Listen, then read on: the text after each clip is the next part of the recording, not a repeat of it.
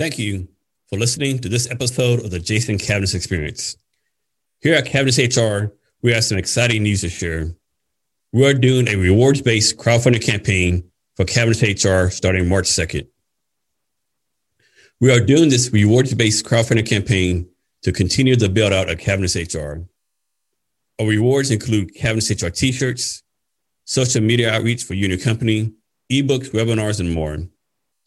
You can go to the Cavness HR Indiegogo link at https colon backslash backslash cavnesshr.co slash crowdfunding to donate and for more info. Thank you for your time today and remember to be great every day.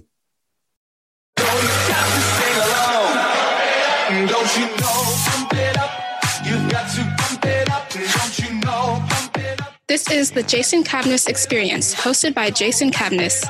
Join Jason as he talks to small business owners and startup founders and other interesting people as we gain great insights about business, people, leadership, HR, and how each guest strives to be great every day.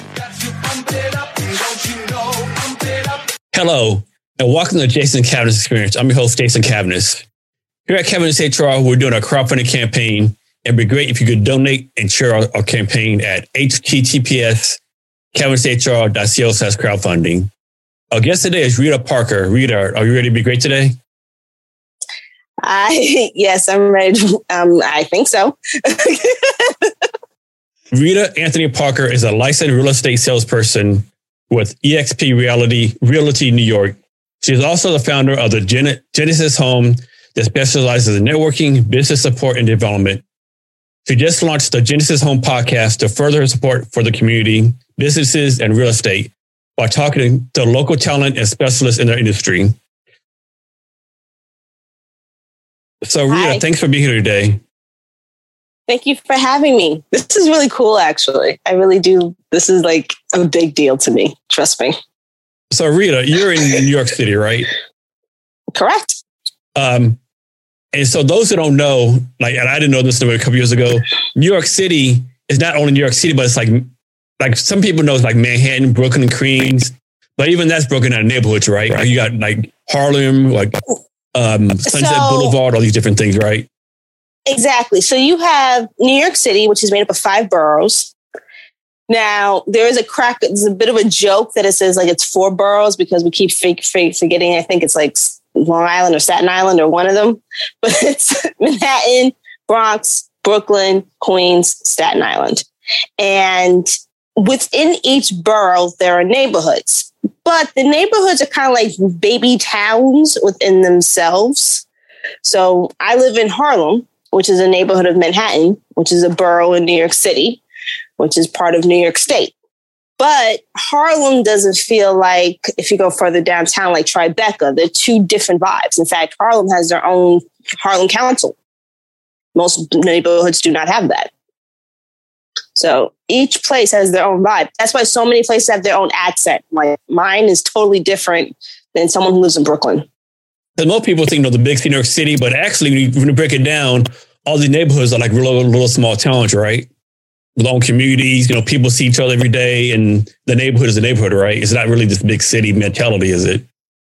No, it's not. That's that's the that's the interesting part behind New York City. New York City is not designed for just one thing. It's designed for a level of diversity, but also creating your own thing at the same time. So that's why you have, you know, let's just take Manhattan because it's easier and everyone can find it. Harlem is different from Washington Heights. And if anyone knows about, you know, Lin Miranda, the guy who created Hamilton, he's from Washington Heights, which is above Harlem, but you can feel the difference between Washington Heights, Harlem, uh, like I said, Tribeca, Chelsea. Each neighborhood has their own vibe, which is why most places don't really call them neighborhoods. Sometimes they'll call them towns. Okay. They have like a town-ish vibe to it. And give us a sense how big NYC actually is. Like, suppose someone is going to travel from Coney Island in southern Brooklyn up to where you're at. How long would that take to uh, drive or be on the train? If you're driving, it's going to take you about 45 minutes. By train, it's going to take you about two hours and 15 from where I'm at to Coney Island.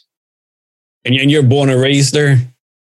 Yes, I was born in the Bronx, which is a borough above Manhattan, and I was raised in Manhattan. My mom is from upstate New York, which is a whole different land unto itself. so, New York City was one of the, one of the epicenters of COVID, right? How is it? How is it there right now? Mm-hmm. Is it like? Is it like? Is the news accurate? What's going on there, or is it completely different? The, so the interesting thing is you have what is the general news of New York State. Each part of the state is different. So New York City, we're not fully up and running. There are pockets that are better than others. But compared to last year, I would say there's an improvement. Um, upstate New York is actually ahead than we are because there's less people up there and there's more space and obviously but in general, I will say the state is doing well. The city's going to take some time in forms of recovery. But the beautiful thing about New York City itself is that we're a global city. So we're, so you have, you know, London, you have, there's always money coming into the city. So there's always opportunities for New York City to thrive and survive this. So that's the beautiful thing. The only thing I can see that would be an issue for a lot of people and they're talking about that now is the numbers. I mean, there's roughly 8.5 million people that live in New York City alone. So last year we had the last year was like the real hit, the real epicenter of the pandemic. So you have 8.5 million people in a state that altogether is like 13.5 million people. That is a lot for someone who lives in the South and they're moving up to the North. So they, I think people are just trying to figure things out. But New York's a lot more resilient than the news kind of portrays us. And that's just my opinion from that and from what I've seen. So, of course, New York City has all this tourist stuff to do, like Times Square, Statue of Liberty, on and on, Broadway. Well, what is something someone to go visit that maybe not be like maybe tourists here, like something that only New Yorkers know about? if I had to pick something, yeah, I would definitely try the Bronx. Arthur Avenue has an amazing row of, Ita- of Italian restaurants and bakeries. That is not a common place most people visit, which is sad in my opinion. Another good place is, I don't know if people are that morbid or that historically curious, but in Brooklyn, there is a cemetery. And during like the 1800s to the early 1900s, it used to be a dating spot. And they still have some of those chairs, and you can still do picnics there. That's definitely different. So these, that's it's different. Um, another good spot, which most people don't think of, is Columbia University.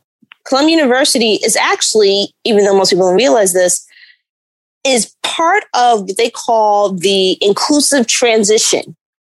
So there was a, and my grandfather was part of that for a minute there.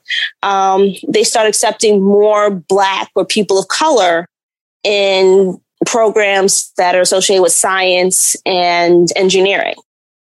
And it was around time World War One, World War Two, you started seeing more people like that. And they have like a strip of people like a, like this like shrine dedicated to those people who were part of that transition. So the colleges are great. The cemeteries are cool. Take a look at the Bronx. That's crazy. But these are things, no, and we have trails. We actually do have hiking trails in New York City. Most people don't know that. And a lot of people think the Central Park, but you all have like several more parks uh, out of Central Park, right? Yes, we have um, there's St. Nicholas Park. There's Morningside Park. That list can go on forever. The most popular is Central Park, but Central Park is actually, if you feel like, like I said, these are things that are more common with people who are interested in history. But Central Park wasn't always Central Park. Central Park used to be its own town. Central Park is relatively new in the history of New York. It used to be a community and then that community got relocated is the safety sentence we're using today. and Central Park was built. But there's lots of great parks. You got Morningside Park. You got, you know, there's um, Brooklyn has a great. They're mostly known for their nature. because it's huge. Brooklyn used to be a city. Remember, all these boroughs used to be cities. They didn't become, you know, boroughs until late 1800s, early, like, this is all new. Boroughs, the the um, the modern definition of the public transportation system, all of this used to be separate entities. They were never one big unit. They all had their own you know, they had a governor. We've always had a governor, but they had their own mayors, they had their own boards, they had their own budgets. All of this is within like a hundred years, which is not commonly known. How competitive are the boroughs for each other? Like the Queens and Brooklyn compete each other against each other for bragging rights for whatever, or how does that go? So how it really goes is, and today or then? Um, today. Both, both, both. Okay, so and then each city had their own territories, therefore they had their own mayors and they had their own policies. What they did was they set up their own public transportations and they used what is called transportation rights to bridge between the two now established boroughs. Now it's a little convoluted. Most of the historical society is really good at explaining it, but what it's called is a unified constitution, something like that. And that's when all the boroughs got together and they got connected, and that's how they did their thing. So, Rita, for yourself, you, you started several companies in the past. So, you're what I guess called a, a serial entrepreneur. What got, got you started on being an entrepreneur? What started you on that path versus like working a regular nine to five? Why, why the entrepreneurship journey for you? So, it really wasn't a linear thing. It actually started when I was a child. My my mom's a single parent. I mean, I have a nice network of family, but I was mostly raised by my mom, and she kind of raised me to be more of a partner in crime. So she taught me how to manage a house. she taught me how to budget. She taught me the importance of, you know, how to manage a home, but also how to manage like outside interest. So not only was I helping her in the house, I was also helping her in, you know, her businesses. My mother was not just a teacher, but she was also a tutor and she also ghost wrote. She was also a ghostwriter. And I would help her with that. And then when I got older, I started acquiring more responsibilities. So it really started the home. And then I stopped for a while and did the let me go into retail and see how I feel about that and working for the man. You know, not to be not to be like, you know, sarcastic, but I sucked at it. I was really, really bad. Even though I was a manager at a lot of these places, I sucked at it, partly because I didn't have a voice. And I learned that as an entrepreneur, you you one create your own platform and you create your own foundation, but you learn to be an advocate at the same time. Because you gotta have to fight for your brand. You gotta advocate for your team. You have to learn to cultivate a culture. And that's really where I learned the responsibilities of being an entrepreneur. I learned the logistics from my mom, but the but the embrace of that environment stemmed from the fact I no longer wanted to work for somebody. I wanted to be the support system for these people. That's really how the story went. Like I said, I'm I'm pretty boring. no, so what what what makes you such a good entrepreneur? Is it just a drive within you? Is like your ideas? Like what what makes you so good at what you do? Don't make it about me. I think that's what, what makes it why I love what I do. It's not about me at all whatsoever. It's about you it's about my client it's about the teams that i work with it's about you know the anything i create i create for someone so therefore what i what makes me love what i do or continue it as a career is knowing that it has nothing to do with me i just contribute to someone else's thing I like being behind the scenes. So that's really how I motivate my entrepreneurial base or my culture is knowing that it's not about me. It's about the community that I cultivate or the products that I serve to help these people. So, so that's for me. From your point of view, what's, what's some, what are some pros and cons of being an entrepreneur? From my perspective, I think one is being public. I have to be the face of the business, which is not fun for me naturally. I kind of like my little private life.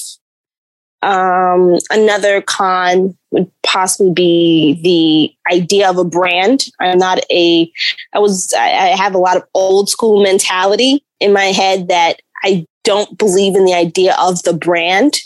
I believe in the idea of the culture because I was raised that whatever you do, you're building a legacy. And what would that legacy be like when you're not around? And I don't mean not around, I'm not trying to be morbid, but like if I'm on a cruise or something, what would that be like? So the that's the pro, but the con is the brand thing, the image part. If I can do everything in my sweats and relax, I would. Um, but there's a lot of pros to it. I get to meet some amazing people. I l- learn so much about myself. Boundaries are definitely a pro in, in when you're an entrepreneur because there's certain things you just can't handle. You just it doesn't fit what you have to do or the career you're trying to pursue. I get to be, and this is a pro in my my opinion.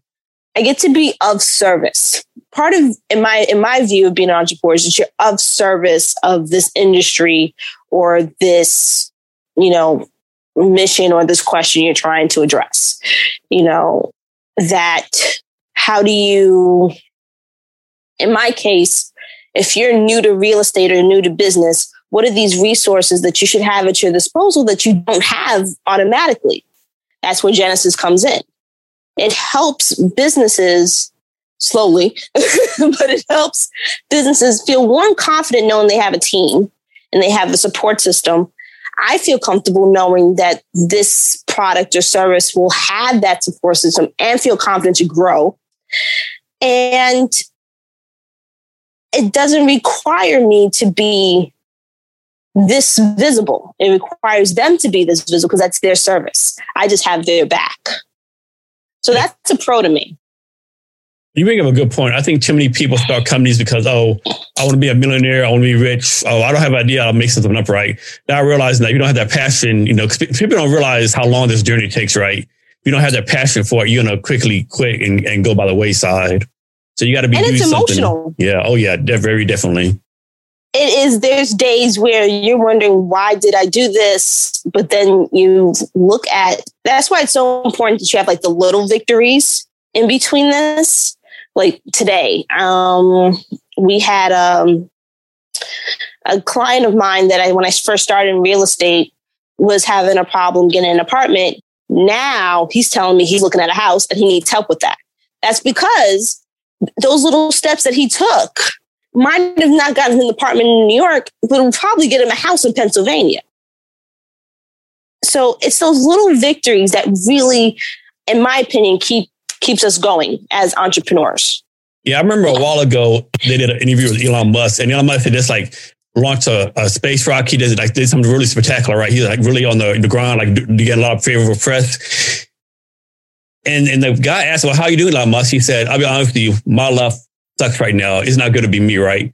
But as everyone's like, "How's it suck to be you? You're the greatest guy ever." But as an entrepreneur, you immediately knew, okay, you know what he's going through, right? Something's right not right with Elon because entrepreneur journey, right? You, as an entrepreneur, like you see all this like front end stuff. I call it, you know, doing podcasts, doing branding, doing this and that. But the regular people don't see the back end light. They don't see all the, the stuff that sucks, so to speak, right? I just think that's an interesting point. Yeah, and they don't see this, and that things they don't see the sacrifice to get to where Elon Musk is at right now. Required him to make certain decisions that we probably don't have to face yet. So for him, he may not be okay. You know, like I said, this is an emotional thing, which is why I try to make it my mission that if I ask anyone, no matter if it's the pandemic or not, are you okay? Because if you're not okay, my mom said the outside and inside need to match. if you're not okay, nothing that you do will match that.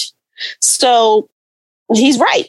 You know, just because you have all of this doesn't mean that you're you, the way you feel with your, about yourself internally matches all this beautiful things. Yeah, no, I think I'm start use. I'm gonna steal that from. I'm start asking people: Is your does your inside match your outside right now? that's a good. That's a good one right there. A lot of times people's inside don't match outside. It. A lot of times people's inside don't match their outside a lot of times. They don't. And you can see that a lot, especially on social media. And you and I are both are on social media. And you see it all the time. People with these pretty cars and these fast homes and all this other pretty, you know what I mean? Reverse that fast cars, pretty houses, whatever. And they're depressed or they're, you know, in reality, they don't have any of that stuff. You know, it's all of it's just, you know, a smokescreen. But if you are comfortable with yourself knowing, you know, that this journey is going to be complicated at best. It makes the downtimes of those little valleys you know, a little more manageable. And I think for Elon or for anyone, because they did a, a, a few weeks ago, there was an Oprah interview with Harry and Meghan, and they said, and Meghan said that she was struggling struggling with her mental health. And people going, how is she struggling with her mental health? She lives in this house. She has this husband. She has this baby. She says, you're looking at the external. Don't do that. It's there's there's sacrifices going on behind the scenes to get these external things. There's a lot of, there's a process for everything. And part of that is your mental health. So he's right. And I think as entrepreneurs, we don't have those conversations enough that it does take a toll on us emotionally. It does. Sometimes you do need to step back and chill. Rita, so and you're you're an actual real estate agent also, correct? Correct. So how does one become a real estate agent? You just like wake up one day, I'm Jason Cavness, I'm start selling homes, you know, like do an ad, like you, you, you, like, you have to do like some type of school or degree. Like how does that even work, right? So here's the beautiful thing. I'm licensed. You have to get a license or a certification, depending on the state. But the general rule is license, certification, meet these certain requirements, and you have what is called an affiliate license, which basically means that you are connected to a brokerage. In my case, it's eXp Realty. It's cloud based, which means I don't have to be at an office. I can do it anywhere around the world. As long as I'm licensed in New, well, licensed by New York State, I can be in Canada and still sell New York real estate. So that's a beautiful thing. And my shameless plug for EXP. but it's really a, it's depending on the state. It's usually the process of certain number of hours for classes and training, certification, state exam, brokerage. Now, this is where things get weird. And I've had this conversation multiple times. If you've been in real estate to a certain period for a certain amount of time, and depending on the state you're with, you can actually move up. You can be a broker. A broker is someone who can essentially hang their own shingle and start their own team. Um, well, not start their own team, but start their own team is one part. They can also create their own brokerage. That is a little more education, a little more time, depending on the state. It can also be a financial aspect to it. But that's essentially how it works. It's just training. It's just like, I'm not going to say just like, but it's similar to getting your cosmetology license. You know, you have to go to school for that. You have to get some training. You have um, apprenticeships and then you go take your exams. And once you get your license, you have to like keep update with different like trainings and stuff and certifications, or once you're let's say license, you, that's it. No, it is a continuing education process. You are always in school this is what I tell anyone who's interested in any specialty. It could be HR, it can be cosmetology, it can be real estate, it can be a plumber. Anything involving a skill set, you still have to continue learning about that skill set. It is not this one and done thing that people think is happening. You know, there are teachers out there that are still going to school so they can get, so they can learn their craft. There are actors and actresses and people in the entertainment industry that are learning all the time. Anything that involves nurturing a career will involve education. And unless you are comfortable with education and are comfortable with knowledge, you will not succeed in that career. And you focus mainly on NYC or you, you do real estate across the United States? I am my license in New York State, but I do specialize in um, national relocation, which means anyone who wants to move from, let's say, Seattle, Seattle to New Jersey, I can help them with that. So, what would you tell someone who says, you know, I'm about to sell my house by myself. I don't need a real estate agent. I'm not. I, I don't. I'm not going to waste not my money the, on on them. You know, on on, on the sales. I'll just do it myself.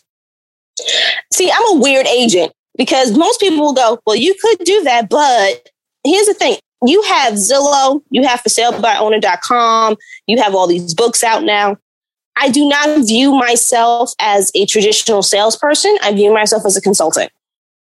So if someone says, I want to sell my house on my own, say, okay, but this is what I would recommend having what is called an agent incentive, which basically means try to find people or try to find, like, have like a percentage for that agent that's going to find you the client to buy your house. So that way you're not doing the work.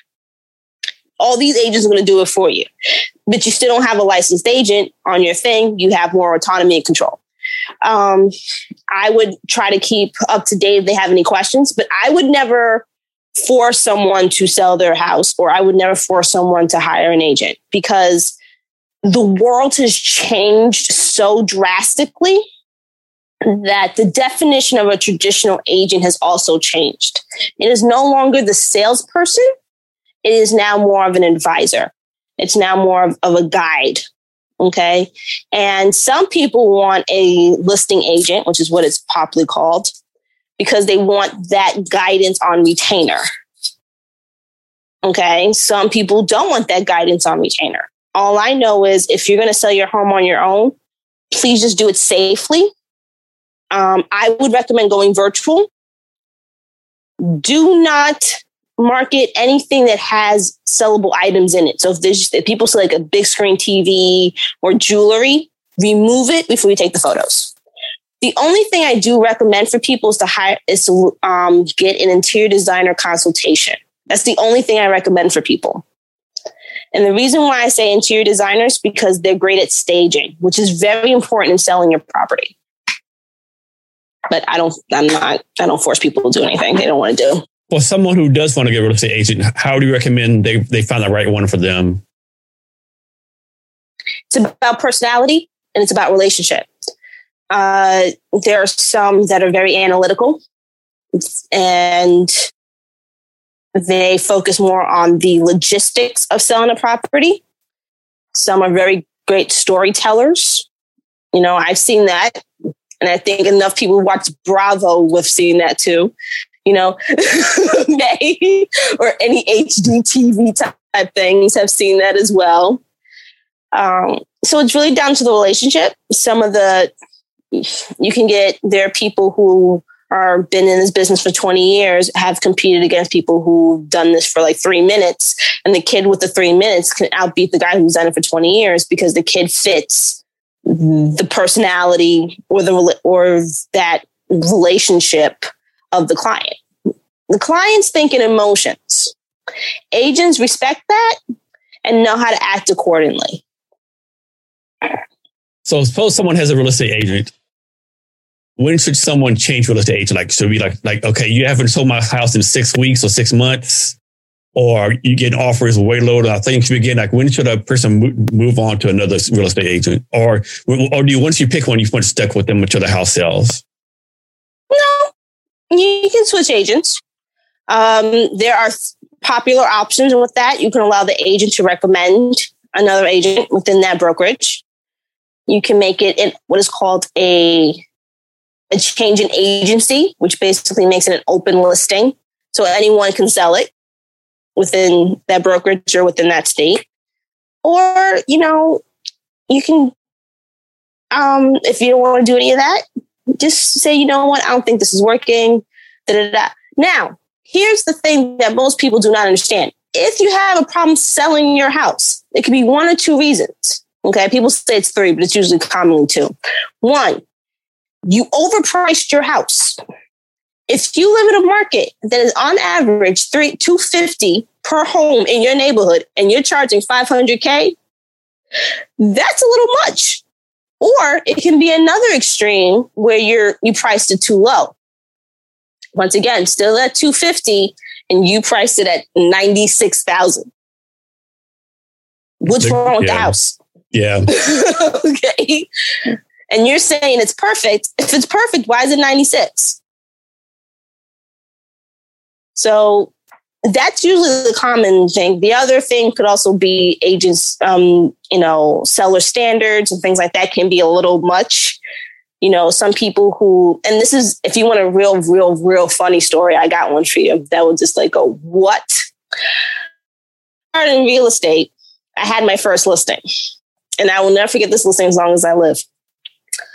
The it was a duplex out in Queens the husband was very sweet. The wife was kind in her own way, but she kind of had this celebrity A list standards for what she was looking for in a buyer. She was like, "Well, this building, you need you need someone who has certain kinds of class." I'm like, you do realize this is a story. This is like most of these people have like kids and they're like soccer moms and not like, you know, these are not like you're living on like Madison Avenue. It's just, yeah. But, and nothing went too artsy. Like she had like this, like literally, she had like a list of people or list of standards that she had for people that would buy her duplex. I'm going, I had explained to her by law, I can't discriminate.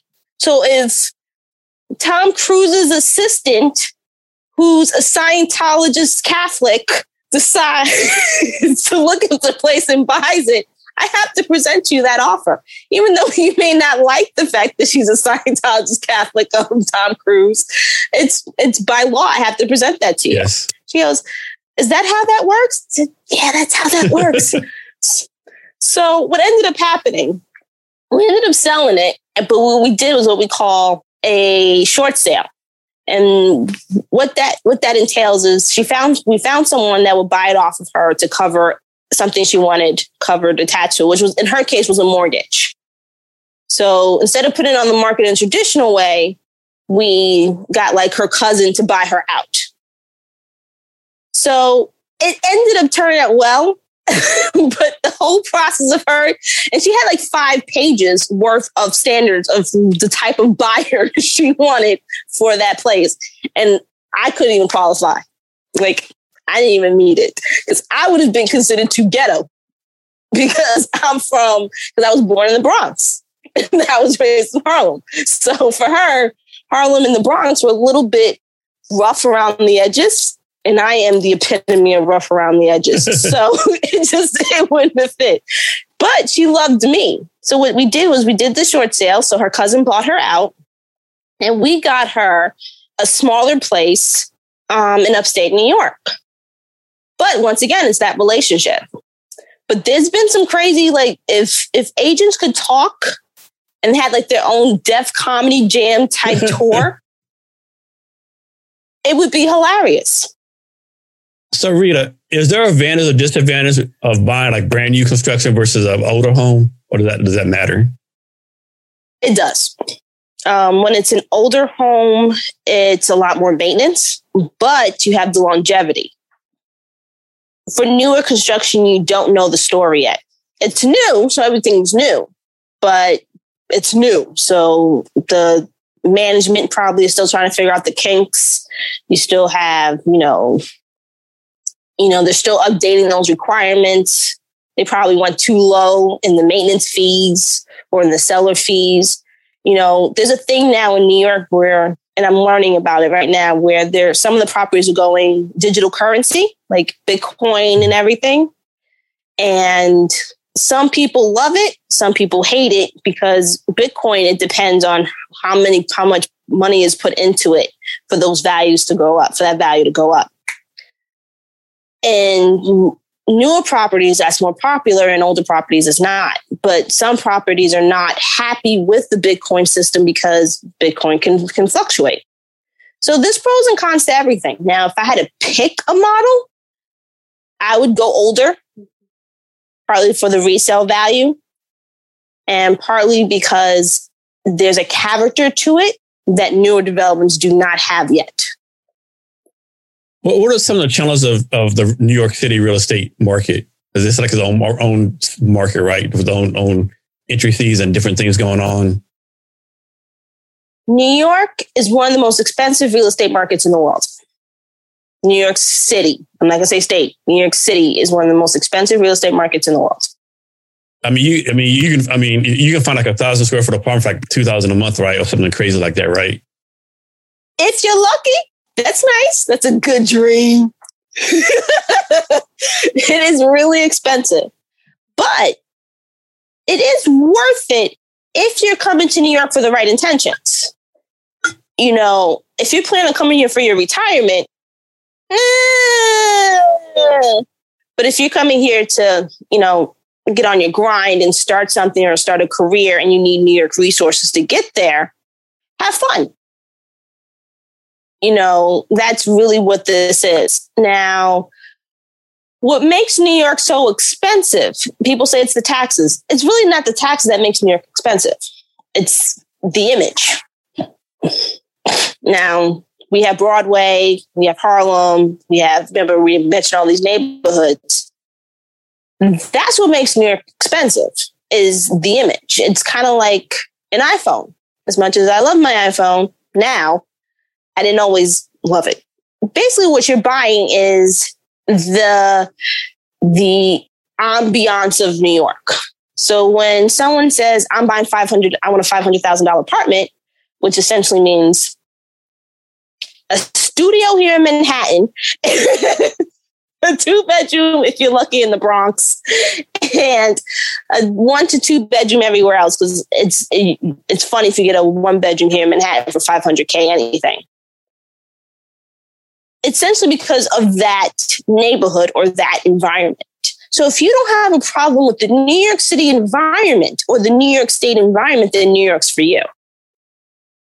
That's really how why everything's so expensive. It's kind of like California even though the taxes are high, part of the reason why California works is because it's California. I mean, how many shows, um, businesses, tech, what what California brings is why it's so high and expensive. Same thing with New York.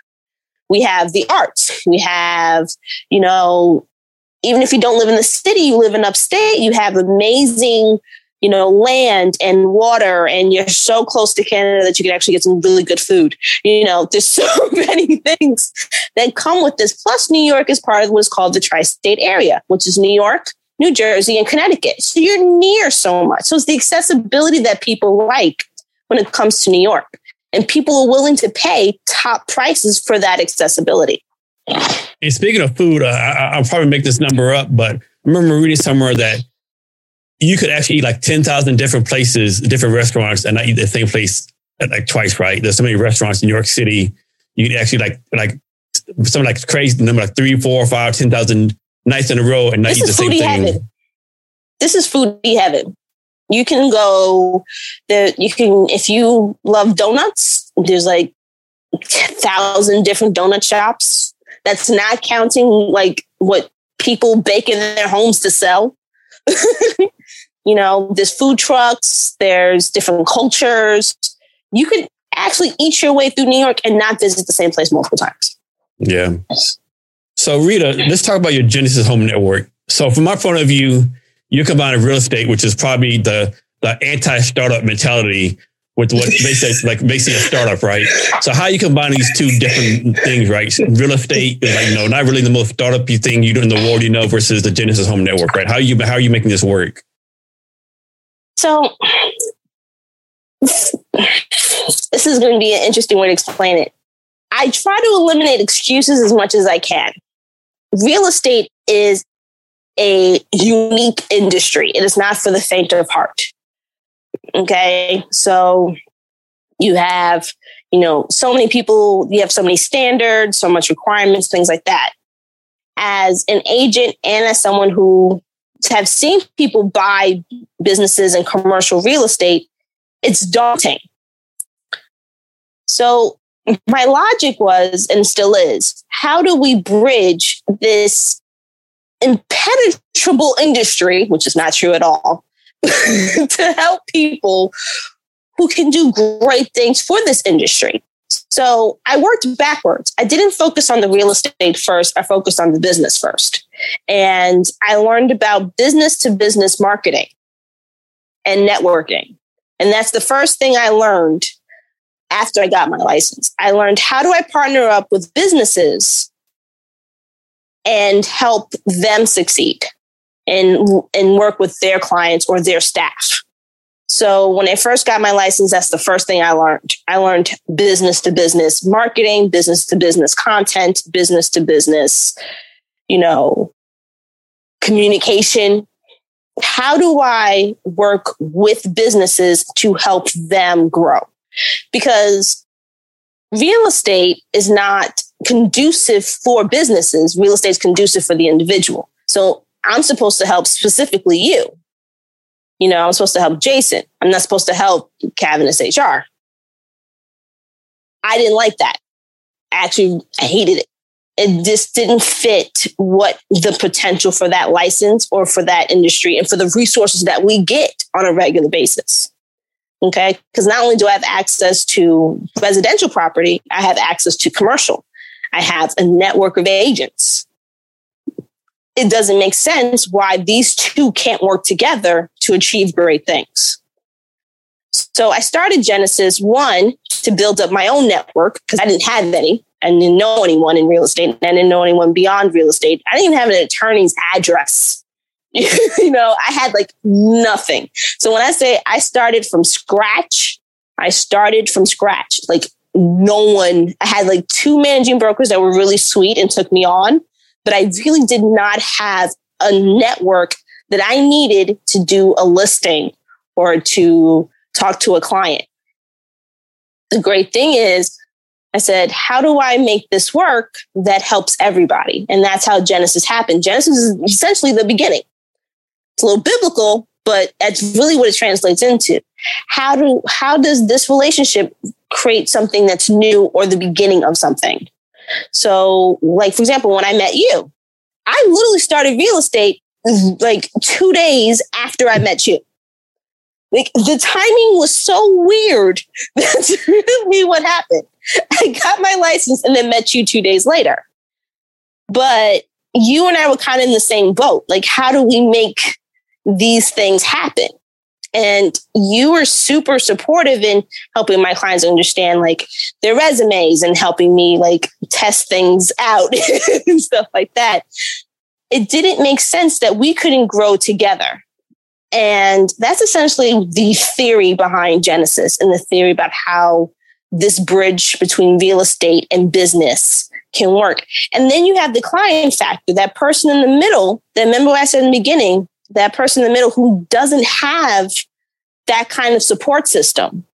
So you and I together can help this person achieve great things, knowing that they don't have to worry about the HR and training, knowing that they don't have to worry so much about the logistics behind finding a property, knowing that they don't have to worry about finding an attorney. These little things add up, but these little things also help build confidence because they're saying, I can walk into this this office and know that I got a team because I got Jason and I got Rita and I got this. You know, it's it really does change how people perceive their businesses and their careers and their goals. And that's so, really what it is. So who is your like do you have like a is there like a target customer for your platform? At first, it was other agents because we were all struggling at the same time. so other new agents and mostly startups were really the the target at the time but now it's more about social entrepreneurs is more my target base people who are interested in being more of an educator less of a dictator. I've seen them. They scare me. And i don't i don't see people succeeding in business if you're telling them what to do. Uh, people who are interested in buying or interested in investing, but don't necessarily have the the confidence yet, and they just need the teddy bear. I know it sounds really kiddyish, but that's the best way to explain it. you know, and businesses like yours and mine, you know, that just need someone to bounce ideas off of and have some fun. And, you know, hey, I got this thing going on. Can you come check it out? You know, just really cultural, supportive, community based, you know, we're all in this together. And with the pandemic, it really does highlight that it has to be a grassroots community effort for us to survive. And I think, in my opinion, Genesis reflects that, that it has to be, it's the people on the ground that shapes the community. It's the small businesses that shape the community. And it's also how we work together that makes those great things happen. I know it's a little naive, but that's really how I see it. So since you started the Genesis Home Pro Network, what are some things you've learned from, from growing the network that you didn't know before?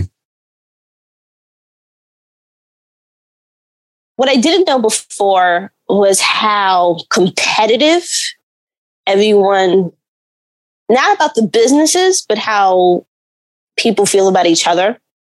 They think competition is a is a competition was really a big part of it. And I'm not saying competition with like Genesis versus LinkedIn or anything like that. I mean competition in terms of how we view ourselves in this in this world and how we view ourselves in business. Like you're not my competition. I don't view you as my competition. Even though we're both looking for clients, we're both looking for clients for two different reasons. I don't view the other agents as my competition. The only competition I have is me. So from the biggest thing I would say was mindset. That that I learned the hard way is how people view themselves and how they view their business. That was a big lesson. Another big lesson is I had to be I had to learn how to be more vocal. That scared me. I faced a lot of fears building Genesis you know, I had to learn to be more vocal. I had to be, I had to find a way to network while maintaining my my long-term mission of support. You know there was a lot of things that i had to to face. A lot of it was image based you know i had to be more comfortable which once again, these are things that I never thought that I would have to face in my life. You know, I always saw these people like with these AIs and everything. I always thought I would be like, you know, a, a cartoon or something. And the cartoon, like Victoria's Secret, would be the face of Genesis. That's not what happened. So that was probably be the the most the comp- mental competition, which really doesn't exist, and facing my fears would probably be the hardest things that I had to deal with even now when it comes to growing and building Genesis. So Rita, so we're both introverts. And, you know, the stereotype is, you know, business owners, entrepreneurs like extroverts, you know, they're like Steve Jobs out there doing stuff how have you like been able to, you know, to take advantage of being introvert or overcome being introvert and, and put yourself out there and, and be the brand that you are? The podcast helps out a lot. The podcast really allows me to ask the questions I've always wanted to ask, but were too shy to ask. That's one way. Um, so my my network, my personal network of amazing people, like you know, talking to you and some of the friends that I've that I've met along the way really do help with confidence. Um, writing, you know, you know, when people ask, I have I keep like a little blog every so often, and I'll write about what my opinions and things like that. That helps with my brand branding and um, building of my confidence. I am an introvert. And I think people will be surprised. A lot of people are in, in as an entrepreneur. And I think that's what makes them great entrepreneurs, that they are introverts, that they can do more in the shadows. Sorry, the Batman parlance, but they can do more, you know, behind the scenes because they know that the minute they step out there, it has to make an impact. Um, another a beautiful example of that, and people will probably know her, is Rihanna. Rihanna is an introvert. She is, she talks about it all the time. she hates doing interviews. She, she hates going on stage. She hates the whole thing. But every time she goes on stage, every time she does an interview, she tells them she does a lot of prep work before that time. So I think for us as introverts, it makes what we do all the more important because we do so much work behind the scenes to make that impact. For Genesis to work, there's a lot of work that goes into it behind the scenes. For, you know, even um, I, I have my hoodie on, I have a Genesis hoodie on. There was a lot of prep work for this little simple hoodie. okay. So I think as introverts, it has a unique talent that, with all due respect, extroverts don't have. We know how to make that one moment last. We know how to make a service something that people will not forget because we took all this time to make that happen. So if that answers your question in any way. That's how I view my introvert talents Rita, and what I do with it. What's your long term vision for the Genesis Network? So I had this question like a few years ago, and I kind of was a little marvel about it. I still am marvel about it. My goal, my long term goal, is to actually have a Genesis camp kind of like um, I'm a huge Marvel fan. So clearly, I love Tony Stark. I love the Avengers, the whole thing since I was a kid. In the comics, Tony Stark actually has a compound for the Avengers. And they do their training, they do their businesses and everything on that compound. My goal, long term goal, is to have something like that a place where judgment free, no drama, but people can work together. They can learn from each other. There's a school there so they can learn about like certain business techniques and practices that are normally not covered in your traditional MBA classes. Okay. There are things that are not covered in your MBA classes. There are things that are not covered in traditional college and not covered in institutions. And I've always wanted something like that. I've always thought that was the coolest thing ever. And I've and that's really my my goal. My goal is to have that. Not that crazy, because that's insane. And the maintenance on that kind of will make me cry. But something similar to that, a place where you don't have to be on 24 7, where you can just figure things out and practice your craft or a new product or service. Um, WeWork was a great idea in the sense that they have they open the door to collaborations. The issue with WeWork is that it's very restrictive in the sense that it's largely rental based.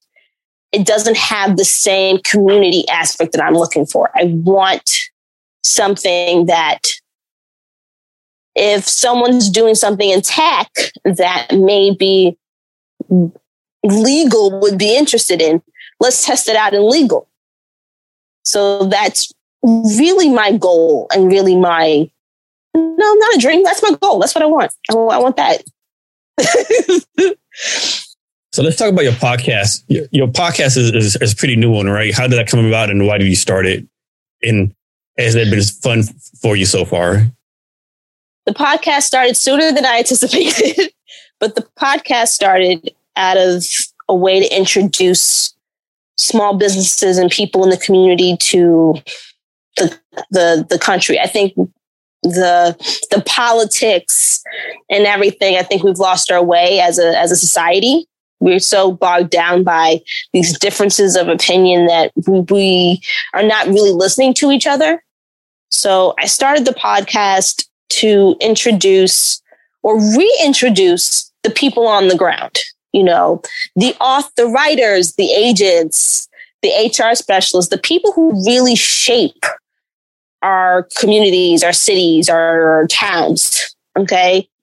And and uh, there's other podcasters on there. You're on, you were on there. yes. Yeah.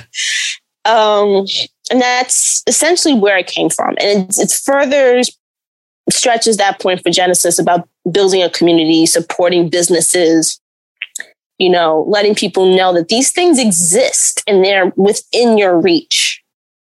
Um, last week or a couple of weeks ago, I had a managing broker, a broker on record on there to cover the topic of what's called compliance. Because in when you're a real estate agent, you have to make sure that your paperwork's legit and you're not, you know, being slimy or sketchy. so we had a what is called a broker on record, which is a lady who signs all the papers to make sure we're not, you know, slimy or sketchy. And we discussed compliance. We discussed what that process is like because that is a common issue with people who want to work with agents.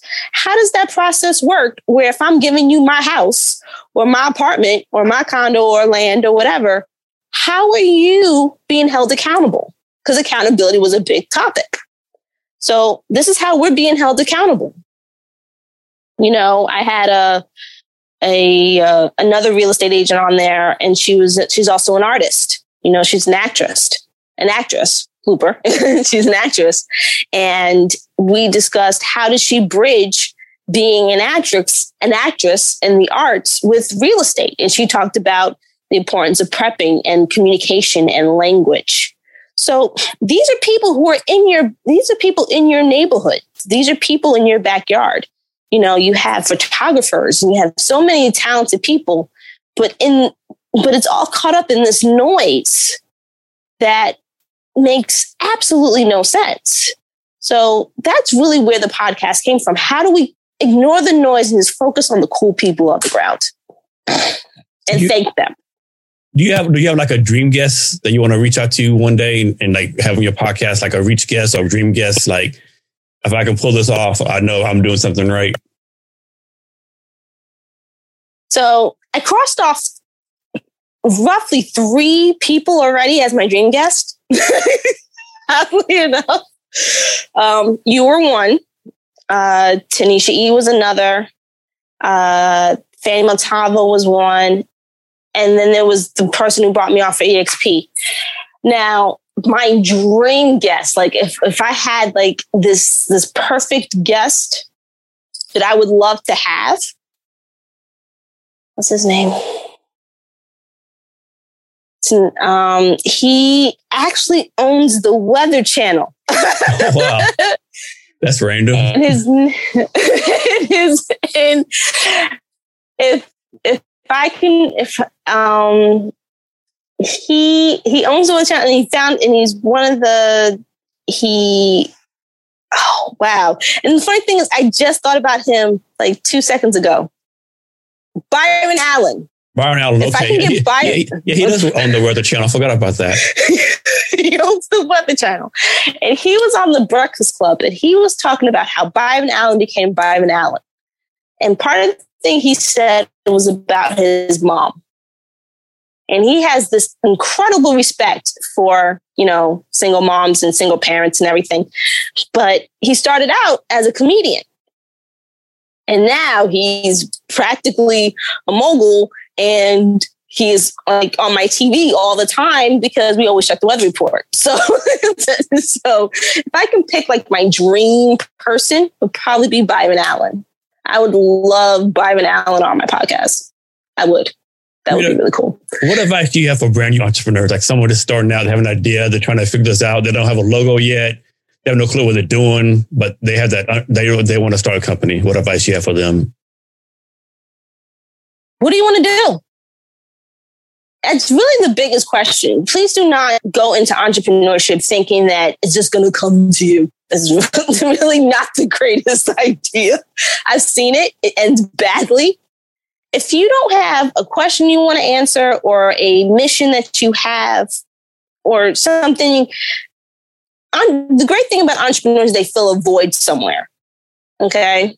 For HR, you're filling a void for small businesses that normally don't have the budget for those kind of resources. Genesis fills the void for people who are trying to figure out how to build the businesses that they already are trying to start, but keep in the wall or for new agents, as when I started, needed that network or support. What void are you trying to fill? And how do you plan on filling that? And what are you willing to give up to fill that void? I know that sounds like a really morbid way to explain that, but you're you're essentially giving up something for something. You know, when I went into real estate and when I started Genesis, I gave up time. You know, as much as I love my family and I love my friends, it's a lot of work and a lot of time and a lot of reading and a lot of research and a lot of education. What are you willing to give up to pursue that, to fill in that void? And if you don't know what you're going to give up, don't fill the void, sell it. I've had people who literally will take an idea, create the business plan, and just sell it. Because he knows he, she, it, or they, whatever, will never fulfill it, but the idea is great and it will fill a void. But don't do anything if there's nothing, there's no passion or commitment behind it. This is a relationship. Entrepreneurship is a lifestyle, entrepreneurship is a relationship. So if you don't see yourself part of that relationship, don't get into it. Rita, so that's my advice for people who are new. As an entrepreneur, you don't get so much advice from people, right? And, and most of it is like good intent, you know, but it's from that person's lens. It might, it might be the right advice for you. And there are a few scammers out there, right? A few con artists, so to speak, right? As an entrepreneur, how do you like walk through all this feedback and advice from different people and like, and pick what's good, what's good? Or you just, I mean, how do you uh, go, how do you tell people to do about it, right? Because there's so much advice out there. Like I said, some good, some bad, some is good intent, but you know, not good for you, right? How do you, how do you work through all that? One, I think of timing. Two, consider the source. If the source of that person, if the person who's giving you the advice is not, is a form of projection, be polite to everyone. Say thank you for your insight. It's just upbringing. okay. But if it, but always consider the source. If that person is really giving advice is to make some money, then that advice is not really genuine to me okay there's there's always something attached to it. So if i'm going to say like when i when you like i said you and i've had plenty of conversations. I've asked you for your advice plenty of times okay? The i know when i'm asking for your advice it's because i genuinely see the work you've put into it and the time you put into it. So when i ask you these things it's because i know the advice i'm getting is someone who's either had these experiences or has an idea. Now, for someone who's trying to fake the funk, I'm a New Yorker, leave me alone. Someone's trying to fake the funk or trying to force an image. I don't take them as seriously because once again, that has nothing to do with me. It has to do with their projection onto what they would do if they had it their way. And I take issue with that. But I thank them for their opinion. I listen accordingly, but I don't internalize it. I don't take it to the business. I just respect it because they are entitled to their opinion. Like I've had people tell me, Rita, just go for your broker's license. Just just go for it. Says that's great. But I have like like so many things on my to-do list right now. That broker's license is number like 23. It is not number one. But I respect them for it because they see a potential there. But for me, right now, at this stage of Genesis in my career, that broker's license is not on my list. It is a very, it's a lot of work and it requires a lot of time. I still got to build up Genesis. I still got to help the people that I already have. I still got to finish my goals and what I need to do. And then maybe we can revisit that whole idea of reading in a broker's license. So it really is dependent on what you want. Now, if you want something really just be brutally honest, have rules.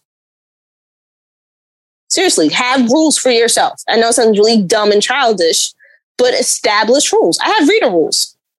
And if it doesn't fit the Rita rules, I'm not going to do it. And I don't know if that helps, but it helps a lot. So Rita, like as you know, entrepreneurs, a lot of entrepreneurs have lists, right? Like, you know, we have like hundreds of things to do, right? And every day, like you, you might go to a list, you get number 10, and then you see, oh man, number, number 15 is still on the list, right? I need to do number 15, but I can't because it's not in top, my top 10. How you deal with like having something on your uh, quote unquote list all the time is important, but not important for you to do. Like, how do you, like, how do you manage that? Like, without driving yourself crazy? Like, this is on my list. It's still on my list. I got to get off. Well, I want to, but I can't because it's not, it's still not priority enough. So mm, I got really good advice and I actually have applied it to my business. I only do three things a day. Just three. Okay. If it doesn't fit the three things, I'm not going to do it. So I actually have a content day and I just focus on content for all of it, all social media. I have a, you know, network day. So three things, just three things a day and then stop. I know in real estate, you're supposed to be on, do these things all, like there's a thing called um, prospecting. You're supposed to do that all the time. Here's the thing. There's different kinds of prospecting. There's different kinds of networking. There's different kinds of outreach. I don't like cold calling, so I'm not going to do that at all. But I've gained interest through social media. So my prospecting is usually through social media. My prospecting is largely through talking to people online or through other agents. So, but just pick your three things. The three, those are the three things you do that day and then stop. And I thought that was the best advice anyone has ever given me when it came to business. Just do three things. Those are the three projects for that day and that's it. Anything beyond that three, unless it's essential, don't do it. So if it's not essential to your business for those and it falls into those three things, don't do it. Three things, three uh, projects. So how do you deal with like as an entrepreneur? I'm sure you get like calls, emails all the time. Rita, meet me for this. Rita, meet me for that. Oh, sign on with me. I'll increase your sales by ten thousand percent. How do you deal with how do you deal with all this noise and how do you like like crush it and, and tell them everyone a lot people know because I think it's important to tell people no more than you say yes. How do you do that? And I agree. Um, I never. Okay, so you like I said, you and I are active on social media, and the one thing we do see a lot is those people who send us, you know, DMs on. If you follow Timothy, Timothy will help you get ten thousand followers. No offense to Timothy, that ain't gonna happen. So, once again, those are the points of the Rita rules. If my emails largely consist of education and clients. If there's anything involving a networking event, I tend to plan those months in advance because I need time to prep for those. Remember, I am an introvert. I can't do anything like on a whim. Um, which is a benefit because it teaches you about, you know, time management. um, I do it months in advance. If it's something that is not important, you know, and you can measure what's important, what's not. If once again, those importance are those rules. If it doesn't fit the Rita rules or the Genesis rules for Rita, I won't do it. Now, as for emails themselves, if I, it's just depending on what you're looking for. It depends on what your standards are and what your what your barrier is. There are coaches out there that will message me and say, "Hey, if you let me coach you, I can get you a million dollars in six months." Now, we all know that's not that that might be great but i'm going to be sacrificing like 70 100 hours a week just to get that million dollars and i'm not going to remember my name. So if i know that that guy can give me that for, in six months but i'm risking all of this to get there i'm not going to do it. So it really is down to your standards. And for me time is an important standard. You know if it doesn't fit th- this goal or this time I, I can't do it now. I do decline a lot of offers. And that's not just to be mean or vicious. It's just, it just doesn't fit. So if it doesn't fit you and it doesn't fit your life or where you see yourself going, don't do it. Just say no. How old am I? I swear I'm in my 30s. Rita, what, what's your favorite social media platform right now?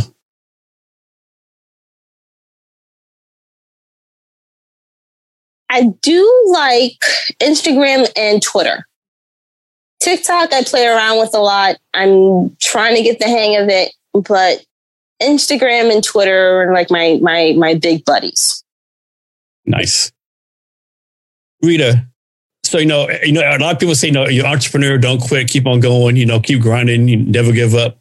But should someone actually like give up from being an entrepreneur? Is there a time where you say, "Okay, I've had three businesses, they've all failed, nothing's going right. Like, so someone's like, okay, this isn't for me, or should you just like keep grinding, so to speak? When's that stopping point? Or should there be a stopping point? Genesis and real estate are actually my combined is my fourth business. Okay. I have learned are they are they building a business or are they on a grind? Are they on a hustle? So there's a difference between a business and a hustle. So that's really the first thing they need to learn. So if they're doing this for a hustle, which is all they're talking about is making money, and they're not building a business, they're just hustling. A business has a foundation. A business has to be nurtured. A business has growth. A hustle does not. That's the difference between a business and a hustle. Now, if someone says, I've been doing this for this long and I haven't seen anything from it, but then that means that tells me that either are they focusing on the money or are they focusing on the business? If they're focusing on the money, they're not going to make any. If they're focusing on the business, if they're focusing on the business, then they'll be just fine because they know what to nurture. My next question would be, and this is where you need to know if you could pack it in or not. Are you changing the goal or are you changing your plan? That sounds really dumb to ask the distinction. But if your goal, let's say my goal is to run a real estate tech company for farmers. If someone does that, that's really cool. But if someone decides to run a real estate tech company for farmers and they focus mostly on agricultural sales and development, but all they've done is just talk to farmers, then what's the plan? If the goal is that, are you are you which one's more important? The plan, which is you talking to farmers every 15 seconds, which is great networking, or is it the the actual business itself? So the big question is, are you on your grind for a hustle or are you on your grind to build a business? If you're on your grind for the hustle, then stop. Don't do it. Just walk away, find a nice little job where you get a base plus commission and call it a day because that's a hustle. But if you're doing it for a business, you'll never stop. You know, This, like I said, this is a relationship. What are some tools that you use, like what productivity tools you use? Like in forms of software and stuff. Yeah, like Asana or Trello or like Google Calendar or anything like that. I am a big Google fan. So I do, I love my Chrome. It is my buddy. It is my friend. Um, Google, I do have something called, I'm old school. So I actually do have a whiteboard. If it, if I can't feel the words, it doesn't feel real to me. So oddly enough, I am a millennial. I was born in 1988, but I just, I'm not very good with it being digital completely. I'm very comfortable with writing things out because once I write it out, I'm, I'm feeling the, like I'm feeling the agenda on a screen. It does nothing for me. So my product, my products that I often use would be Google Chrome and my whiteboard that I got from Staples. It's really it. So I wish, like I said, there's really nothing fancy about about anything involving Genesis. It's very simple. It's focusing on making sure that, you know, if I let's say if I go on a cruise in six months, which probably will not happen, but let's say I did, I know Genesis will be okay because I kept it very simple. Rita, It's speaking, networking speak- speaking of different generations, do you have to approach the way you sell real estate differently based on the generation that they're in? No. Um, I try to have a base understanding of my business so that way, no matter what generation I'm talking to, their respect and standards are the same. So I'm a millennial. My cousins are Gen X, and my mom's a boomer. Okay. I have a sprinkle of silent generation in my family somewhere. They all get the same thing They all are treated the same way because there's all this baseline of business understanding. So it doesn't matter if I'm talking to a Gen X or a Gen Z, and they all get treated the same way. They all get treated with the same respect. If your standards are fine, the generation doesn't matter. I have boomers that are my clients. And I have Gen Zs that are that are my that work with me. And they're a little more social media addicted than I am, but I have respected the fact that that's how they process. But it really is down to your standards. That's really how business works. I mean, I I don't know how everyone else does it, but you there has to be boundaries, but you also have to know what you bring to the table. And if that doesn't translate in all walks of life, then I'm doing something wrong. I shouldn't have to accommodate based off of this or that. So if someone's like, say if someone's from Europe, obviously I'm going to talk to that person in a way that's befitting their culture, but the consistency would be the same as someone I'm talking to lives in Utah. okay. The standards have to be the same or similar to reflect the standards of my business. Rita, earlier you talk about only doing three things a day, but how do you pick mm-hmm. those three? How do you pick those three things? Like, do you, is like you pick them like the day before, weeks in advance? Like, how do you pick only three things, and how do you know those are the right three things to work on that day? So, you know, I have Genesis and real estate at the same time. The three things is always one thing Genesis, one thing real estate, and one thing that overlaps both. I plan it a week and a half in advance, depending on circumstances, but usually it's a week and a half in advance. Okay. And that's how it works. Um, it's worked so well that I've gotten a lot done. Um, I have more time for myself. I get to read and study more because I know these things, these three things were accomplished on these designated days. Remember, we're introverts. So time management is important to us because remember, everything we do, the minute we step foot, you know, in that space, either social media or physical, we have to pack a punch. So what we do behind the scenes reflects that. So my those are that's how I manage and schedule those three things. Like I said, unless it's an emergency, and it has to be like CNN worthy. that's the only way that will change. But outside of that, three things. So Rita, there's people out there who like say, you know, you got to have work life balance.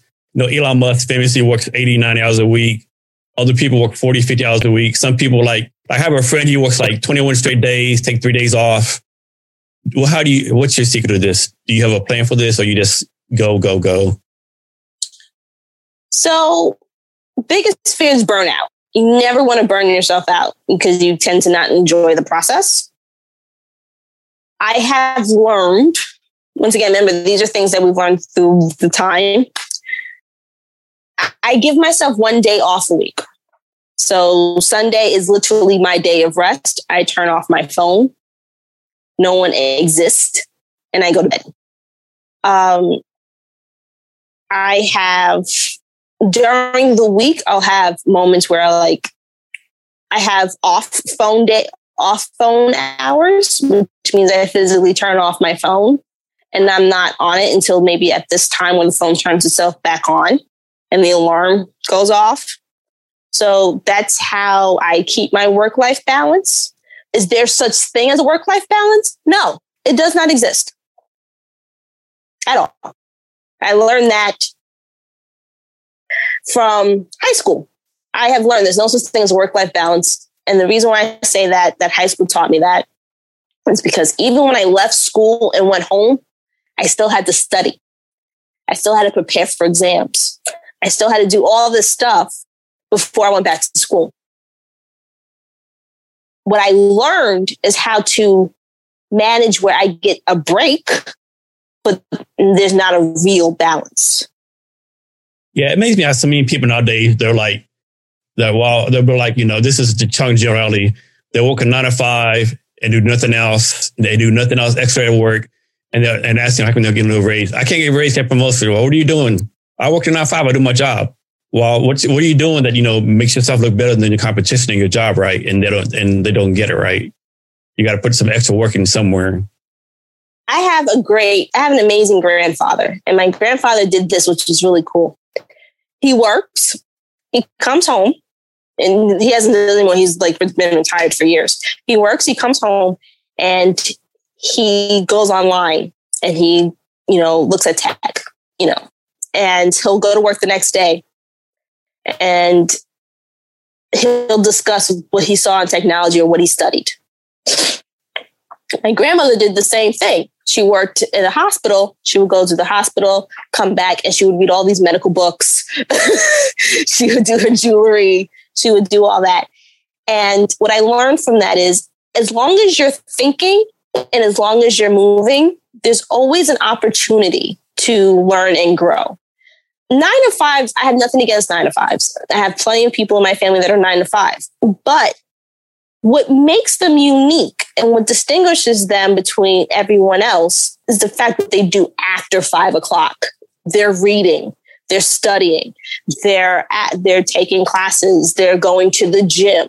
It's what they do when no one's looking, in my opinion, is what makes them great, which is why I do not believe that this such thing as an actual work life balance because you're always doing something. My mom was a teacher for like almost 20, 28 years. And when she wasn't at school, she was reading, she was studying, she was, you know, doing lesson plans. She was treating her kid as a guinea pig when she was practicing her lesson plans. You know, she was always doing, sorry, allergies. She was always doing something to prepare for what's next. You know, like I said, when I got into entrepreneurship, it wasn't just one thing. It was watching my family. It was being part of that process. And they taught me the importance of learning, knowledge, education, but community and support. Yeah. Nine to fives are great if there's, but it's a job if you're not contributing to anything for yourself afterwards. It's a career if you're building on it. And nowadays, I mean, you can learn anything you want to on YouTube, right? Or Google, or like you want to learn Python. You know, I'm sure there's a YouTube channel. You want to learn how to, you know, sew dresses. I mean, there's so much free content, free things out there. Like I think, even like Harvard and Yale, like gives all the courses for free. You know, I mean, the knowledge is unlimited out there. You just got to want to exactly. It. So it doesn't make. And like I said, I've had jobs. I don't want people thinking that most entrepreneurs just jump into entrepreneurship. No, I've had jobs. I have a resume. I had a W 2. You know, it's not like I've never worked before. It's, but it's not the job that's the problem. People think that the problem is the job. The jobs are not the problem. It's, it's me. I always believed in the idea that anyone can contribute to the growth of something. And when you have a job, everything's already established. You have the book in your hand. You already know what the workplace is like. You already know what all this is like. What do you bring to it? Okay. I used to work at Fossil, and the one thing I remember at Fossil was, you know, the, the, the culture around watches. Okay. So I know everything from automatic watches to mechanical to digital. Congratulations. I'm very proud of myself. I can I can change I can still change a battery but what am I contributing to, to Fossil to make Fossil great? And then I got to wait for someone else to retire for me to do anything. And I'm stuck with another layer of, of work that I didn't contribute to. And I'm competing with people who essentially are all doing the same thing I am. So there's not a real growth or, comp- or contribution to it. But if I took Fossil, let's say I stayed at Fossil and learned about, which is what I actually did, and learned about the importance of logistics and applied that to my side hustle or my side business, then there's a shift in what we do with that bit with that job. Now it's a career because now you learn about logistics. Now it's something else. If you're going to take a nine to five, that nine to five needs to be a lesson. That nine to five needs to translate into something. even if you're not going anywhere with that, that nine to five specifically, at least take that knowledge and apply it somewhere. That's a good, that's My, a good point. That's that's the best way I can explain it. That's why I have a different interpretation of entrepreneurship than most people do. Like I said, my mom, my mom was a teacher. This was her base. and she went off and she did, you know, ghostwriting. But her she taught me about the importance of having a base revenue side revenues. And that was a that, like I said, that was a that was a Catholic school teacher who taught me that. And she's an entrepreneur. It's what you do. That's why when you asked me any advice that I would I give people who are interested in entrepreneurship, what do you want to do? What what are you trying to address? Yeah, I, I, know here in Seattle, like Amazon gets a lot of criticism for you know, you know, some deserve, some not. Well, Amazon does a good job at. I know at least ten people with startups who started Amazon, work Amazon for a couple years, learn the Amazon system, learn AWS, learn all these like you know base knowledge, and now they're out, you know, with startups, right? So Amazon does a great job like of doing that. So, but Amazon did something that was really smart. Amazon started Amazon, I think it was an Amazon employee program that yeah. empowered their employees to become entrepreneurs because they were tired of them leaving. so once again, they filled a void that was left when they left. Does that make any sense? It does. It makes a lot of sense. So, how do we so if you're going to be an entrepreneur, you have to find a way and you have to be empowered to do it. Like I said, entrepreneurship when like like during the Great Depression is not that far different than entrepreneurship now. Rita, uh, how do you have anybody on your team? Is this you by yourself right now? Majority of the operation is done by me. I do have the Genesis Network, which is a small group of people. And then I have the real estate group, which is through EXP. But most of it's managed by me. The podcast, content, blog, networking is on me. Yeah, I, I, know what you mean. Yeah, it's, it's, it can be a lot, right? It can be a lot. Do I regret any of it? Nope. I love every minute of it. I love every mistake I've made, every um, article, every, I, I love the whole thing. I'm very proud of what I created and where it's going to go. But I'm also very proud of the people that I work with and that I work and that I help with, that I help because I know that I played a role in their success, even if it's something really tiny. Like, um, there's this, uh, I bought a bag not too long ago. This is really, really girly of me, but I bought a bag not too long ago. And it was from a small business owner out in England. I know that my bag is helping her right now build and grow her business every time I talk about my bag every time someone sees my bag. And it's my work bag. It's a very standard, simple blue bag. It's nothing crazy. But I know that it contributed to something greater than me. And once again, that's part of the of service part. And that's the part of entrepreneurship I love is being of service. Knowing that you one day might be being in a documentary series about small businesses. And I'll say, remember us little people is because I, in some way, shape, or form, was part of that. And that's the part I love. I love seeing you guys succeed. It puts a smile on my face. That is serious. Yeah, that is definitely one pro for me as being an entrepreneur. Like you don't realize the, the amount of people you come across that you network with, you meet that just generally great people, right? Doing great things, you know, where if you're not an entrepreneur, I would have met you, different people.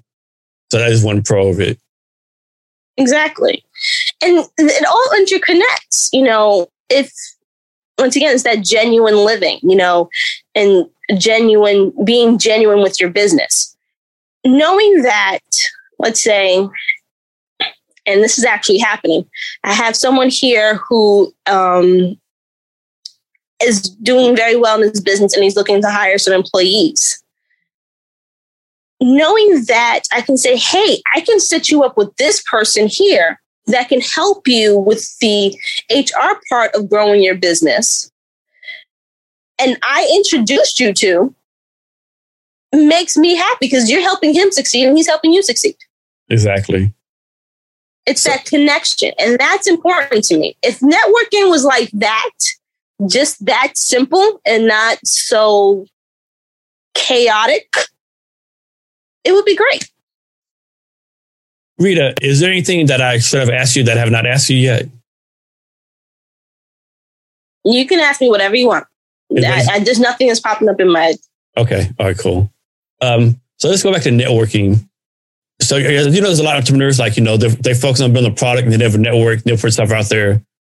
Talk about the points of networking, entrepreneur, of, of putting your idea out there, talking to multiple people. So the basic way of putting this is separate the difference between network. Uh, a do you remember? Okay, this is so long ago, but high school. High school taught you the difference between a friend and an acquaintance. okay. Network is similar to that. Your friends, people you trust, and hopefully, you know, you respect and everything. But then you have your acquaintances. Networking takes it to a different level. Okay. There are acquaintances, there's people I know, but we don't share a common goal. Networking focuses on that common goal. Um, like I said, I'm a Marvel fan. So in the first Avengers, they were talking about the the common em- common enemy, and at that time it was Loki. So the Avengers didn't see it that way. They kind of each had their own issues and their own egos. And when Loki did his little thing on the ship, I mean, on the aircraft carrier, they got together and focused on this common goal. That's networking. And how do you find those people that share your goal? What is your goal? If your goal is to help other people start businesses, you're going to find people that are largely big on education and resources. You know, most of the people that work in finance, they teach. That's what they do. Finances is the, the platform for it, but they teach. They teach people how to budget. That's really what they do for a living. And then once they've reached the point where they can handle a budget, then they introduce mortgages and loans. So that's really what networking is finding people that share a common goal or mission. All y'all join forces and make it happen. Okay. You find your Thor, your Captain America, and your Iron Man. And you guys get together. And when things arise or when things happen, you you have that that network. And that's really how networking works. basically what it is. Just more sophisticated high school. So, do you have a favorite Marvel character? When I was a kid, it was Hawkeye. Um, partly because Hawkeye and Hawkeye Pierce from MASH share the same name. I thought they were both really cool. As an adult, it is the Scarlet Witch and Loki.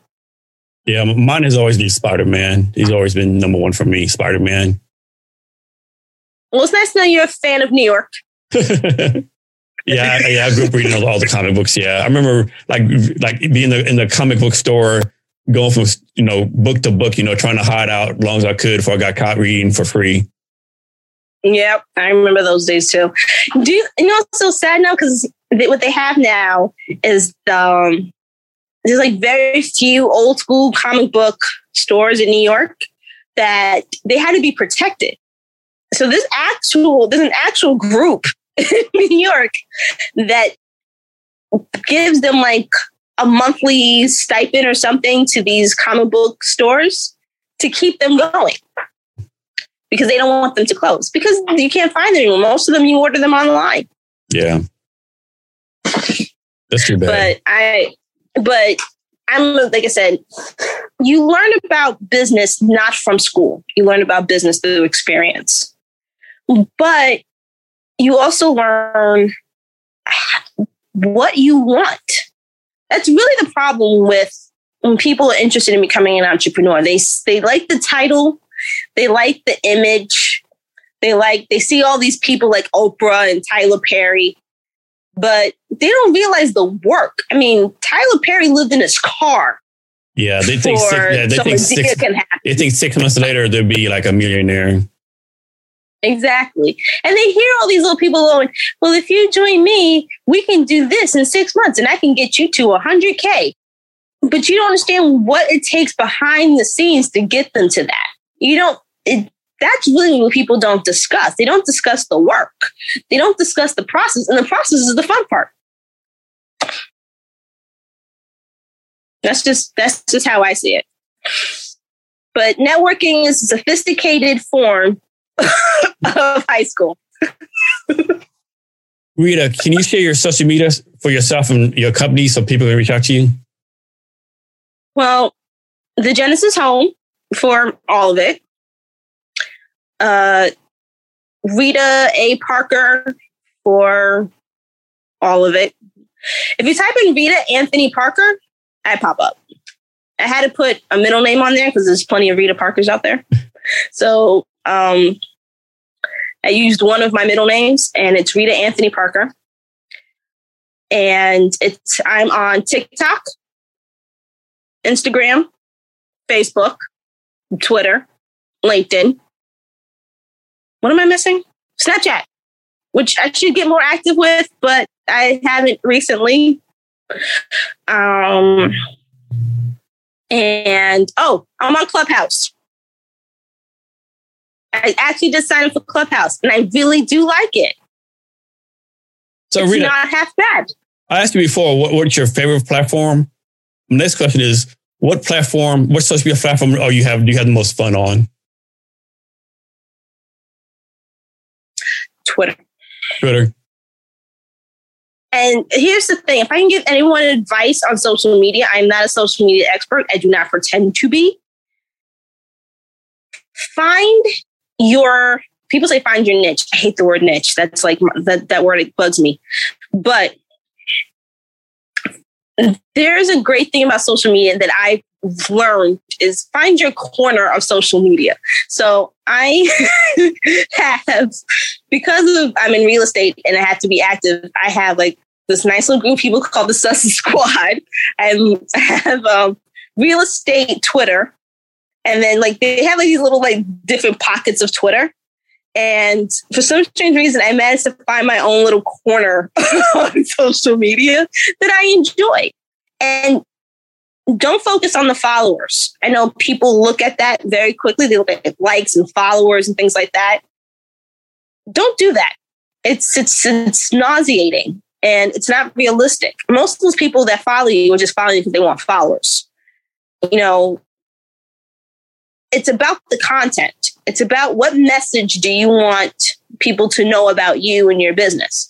If you're focusing on, I got 15 billion followers on Instagram, I'm like so cool. Remember, portion of those people are bots. Yeah. Other people are following just because they need the numbers. Some of them probably be friends or family, and some of them are haters. You know, that's not the important thing is is your message getting across. I've seen people with nine followers on TikTok and they've done very well just making sure that people know that their beauty supply business is doing is is selling weave um, wigs hair stuff. You know focus on the message. I think we like i said these are things that we get lost in. So that's why but Twitter, Twitter is my friend. Twitter, yeah. A lot of people don't know this, but uh, there's a big community of, on HR for Twitter, right? A lot of HR professionals on Twitter for some reason. But you made a good point. There's a lot of trash on, regardless of social media, TikTok, Snapchat, LinkedIn, whatever. There's a lot of trash. You have to ignore that, look past that, and focus on the positive. There's a lot of stuff good on stuff on there. Like, like people always say, "Oh, TikTok is like young females dancing on blah blah blah, trash." But there's a lot of good stuff. Like one guy I follow, I always talk about him. He's like 67 years old. He's like a psychiatrist. Every day he does a little dance. It does like a little mental health tip, right? In English and Spanish, right? There's another lady who does like self tips on LinkedIn tips on TikTok, right? And there's a lot of stuff across exactly. social media platforms. You just gotta find it. And but this traffic, there's a lot of you know like negative people like you want to bring you down, but you just gotta look past it, right? Best you can. Exactly the cool thing is someone put on and i'm trying to find i think it was a, a, friend of mine from from high school and she said you know rita's instagram is like rita's office just knock on her door and ask her a question so for a week I had a bunch of people messaging me real estate and business questions, and they and they hashtagged Rita's office. and all they did was just ask questions. And I was like, "Where are they coming from?" So they said, "Oh, we got it from our friend Stace." So I contacted Stacy. You called in my office? Yeah, okay. So I answered their questions and everything. But it really is down to what you project. If it's if you're projecting, you know, fakery, you're going to get fake people. If you're just being yourself, be yourself that's why I like those affirmations and I like, you know, my little tips on real estate because sometimes these are things that people don't know. You know, these are things that when people are having a bad day, they're probably going to want to hear it. You know, the world is real, but my page doesn't have to be that crazy. That's something I don't people realize too when they first started social media. Like a lot of people start social media, they do like content. Oh, no one's following me, no one's like it. Well, I could be wrong, but Facebook, LinkedIn, they don't really tell you who views your content, right? Like you can, like you can scroll past them, look at it, and and might do something for them. That, but just because, like, you have no idea how many people look at your content. You know, just because you don't have many yeah. likes or views, I mean, you have no idea who's looking at it until someone like email you later on. Hey, Rita, man, thanks for talking about this. Right? You have no idea. Like you see, right. you gotta keep on pushing and, out there. Yeah, and what I learned, and I think I learned this from because you and I are both on Founders Live. One thing I did learn is the importance of language. And I think if the language and the communication is there, and it's there in a way that makes them feel comfortable having those conversations or welcoming to those conversations, it makes your business a little bit more comfortable. I know it sounds really weird and it sounds odd to say this, but I try to make social media feel like you're on like the front porch of a family house and you all are just talking while you're eating some like while you're eating some gummy bears. And if I can project it that way, that they can go underneath my page and go, you know, Rita, I really don't want to stay at my mama's house that much longer. How do I get out of here? Well, did you save? No, but I don't know what to tell you. but knowing that they felt feel comfortable having that conversation with me on such a public facing platform means I'm doing something right in my job and in my business. So, Rita, this is a great conversation, great talk, and I thank you for your time. But we'll come to the end of our talk pretty soon. Can you give us any wisdom or hmm. advice on anything you want to talk about? In general, enjoy the process. Stop trying to force it. If it's not natural to you and to your journey, don't force it. I think you and I both understand the importance of when you force an issue or you force an idea that's not ready for its time or not, or the time's not ready for it.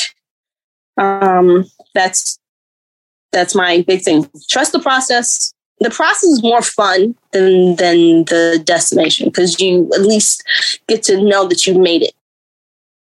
Rita, thank you for your time today. I really appreciate it. All right. Bye. And to our listeners, thank you for your time as well. And remember to be great every day. Thank you again for listening to this episode of the Jason Cavness Experience. We're asking for your support for our rewards based crowdfunding campaign for Cavness HR, either through your donation or by sharing this link with your networks. We are doing a rewards based crowdfunding campaign to continue the build out of Cavness HR. Go to https colon backslash backslash cavnesshr.cl slash crowdfunding for more details and to donate. Thanks for your time today and remember to be great every day. Thank you for listening to this episode of the Jason Cavness Experience. Be sure to connect with us across social media at Cavness HR. Thank you, and remember to be great every day. You've got to pump it up, don't you know, pump it up. Don't you know, pump it up.